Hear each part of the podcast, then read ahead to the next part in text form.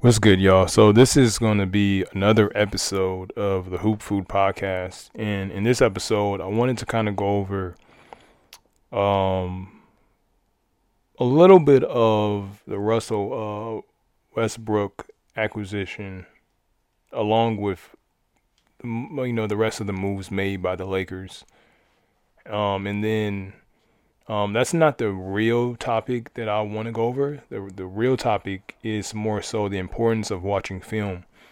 But I'm going to um conjoin the two the two topics. So, like I said, the main topic is going to be just the importance of watching film.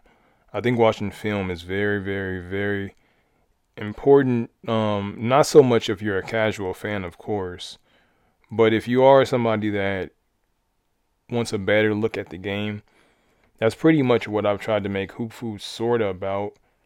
Is just, you know, I want to give people an inside look at what film looks like. And uh, by the way, this is the tenth episode of the Chart Food, excuse me, the Hoop Food podcast. Um, and um, the reason why I think watching film is so important is because there's things on film. Basketball is just a high speed game. It's so high speed. And it's very hard to even for people that, that play the game, that coach the game, that you know, that really report on the game or, you know, what have you. It's hard for even them to watch everything real speed.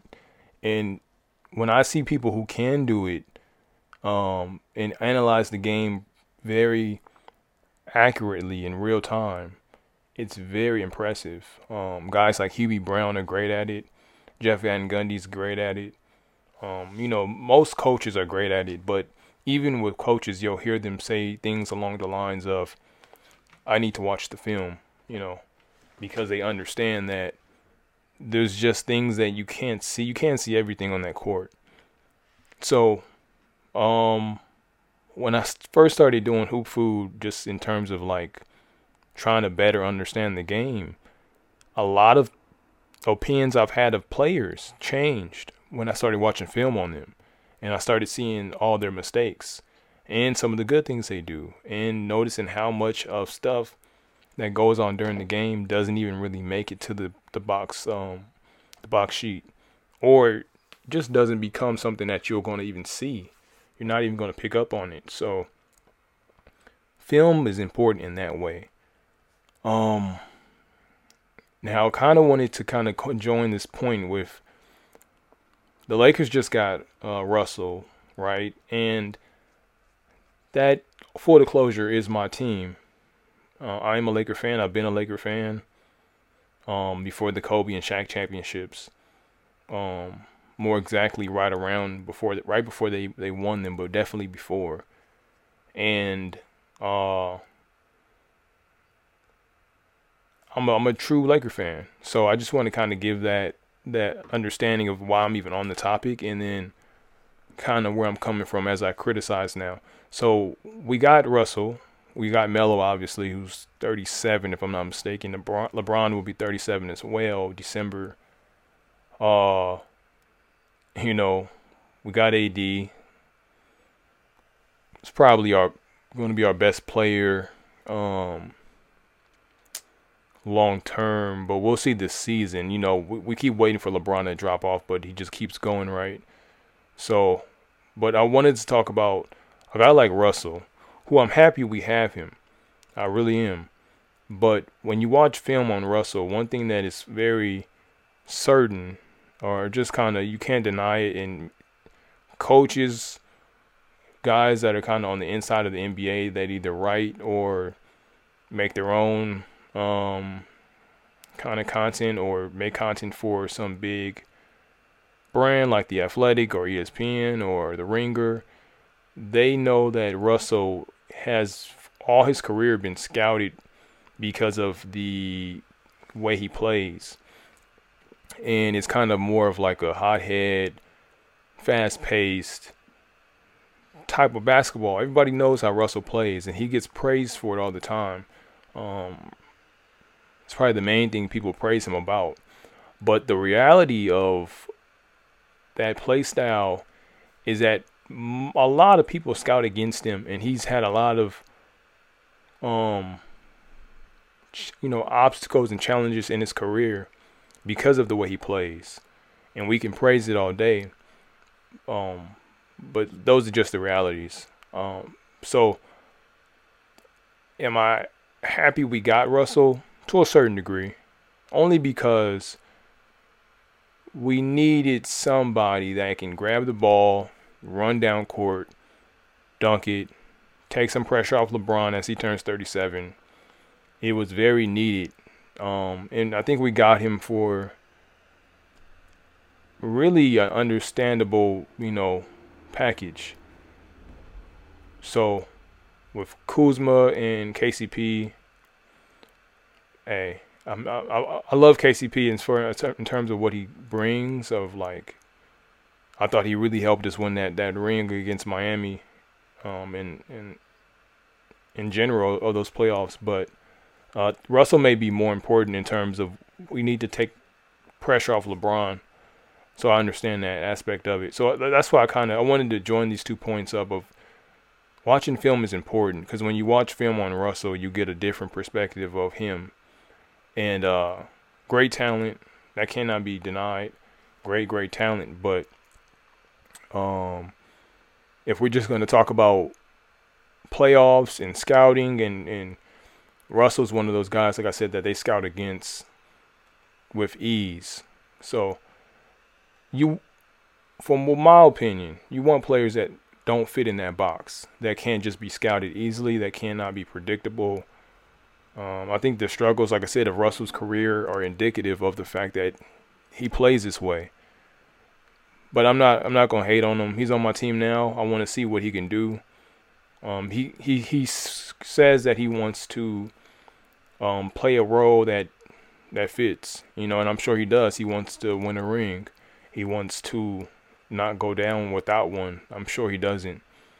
Um, but we'll see if it if it if it if, it, if it reflects in the way he plays, if it reflects in his IQ. Um, he gets beat back door a lot. He he's a he's a um he watches you know the strong side when he's on the weak side, um, and then he'll get beat back door or leave a guy open, get hammer picked or something like that, or too aggressive, you know, ends up picking up a foul or you know he he just ends up doing something um but like I said, I don't want to make this a, a bashing Russell podcast or anything. Just trying to say, watching film is that important. Where even when you look at a guy like Steph Curry, consensus consensus opinion is that he's not a good defender. And I'm not here to tell you he's Tony Allen or anything, or you know some great defensive stopper. But there's something to there's something about team defense and the ability to, to, to play team defense that's underrated among casual fans.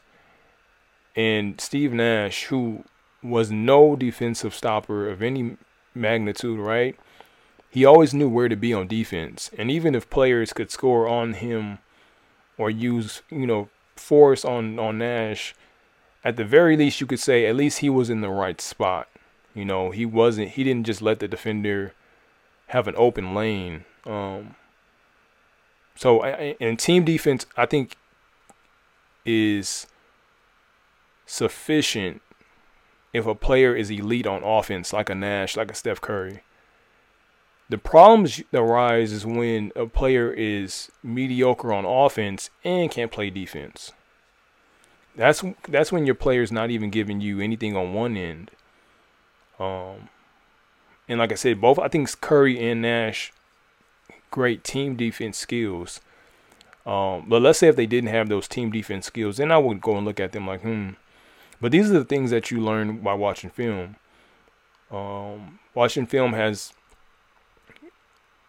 you know, broaden my understanding of play sets, um, angles. It's taught me about different variations of the pick and roll, different reads out the pick and roll. Um, like I said, play sets, all that stuff, offensive, all that, all that good stuff. Ice in the pick and roll, um, hammer picks, Um, these are things that when you're watching the game in real time,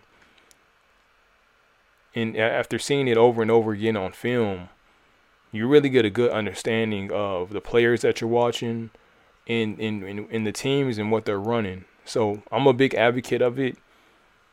Of just watch, and I made the Instagram hoop food film, where I go over just film, and sometimes I post pictures and depending on what time of the season it is, you know. Um, but that's my take on it.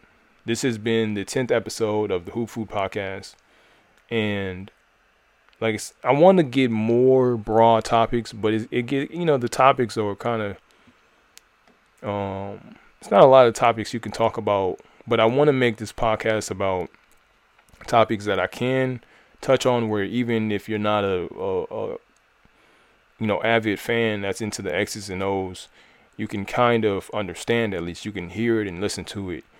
You don't have to be an an expert at um you know, I'm not going to be on here mentioning um every every little news um report either.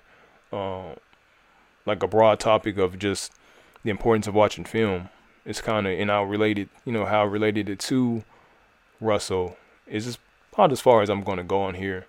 So this has been the tenth episode. Um, I don't want to belabor the point. That's pretty much all I have on it. Uh, new episodes will be coming.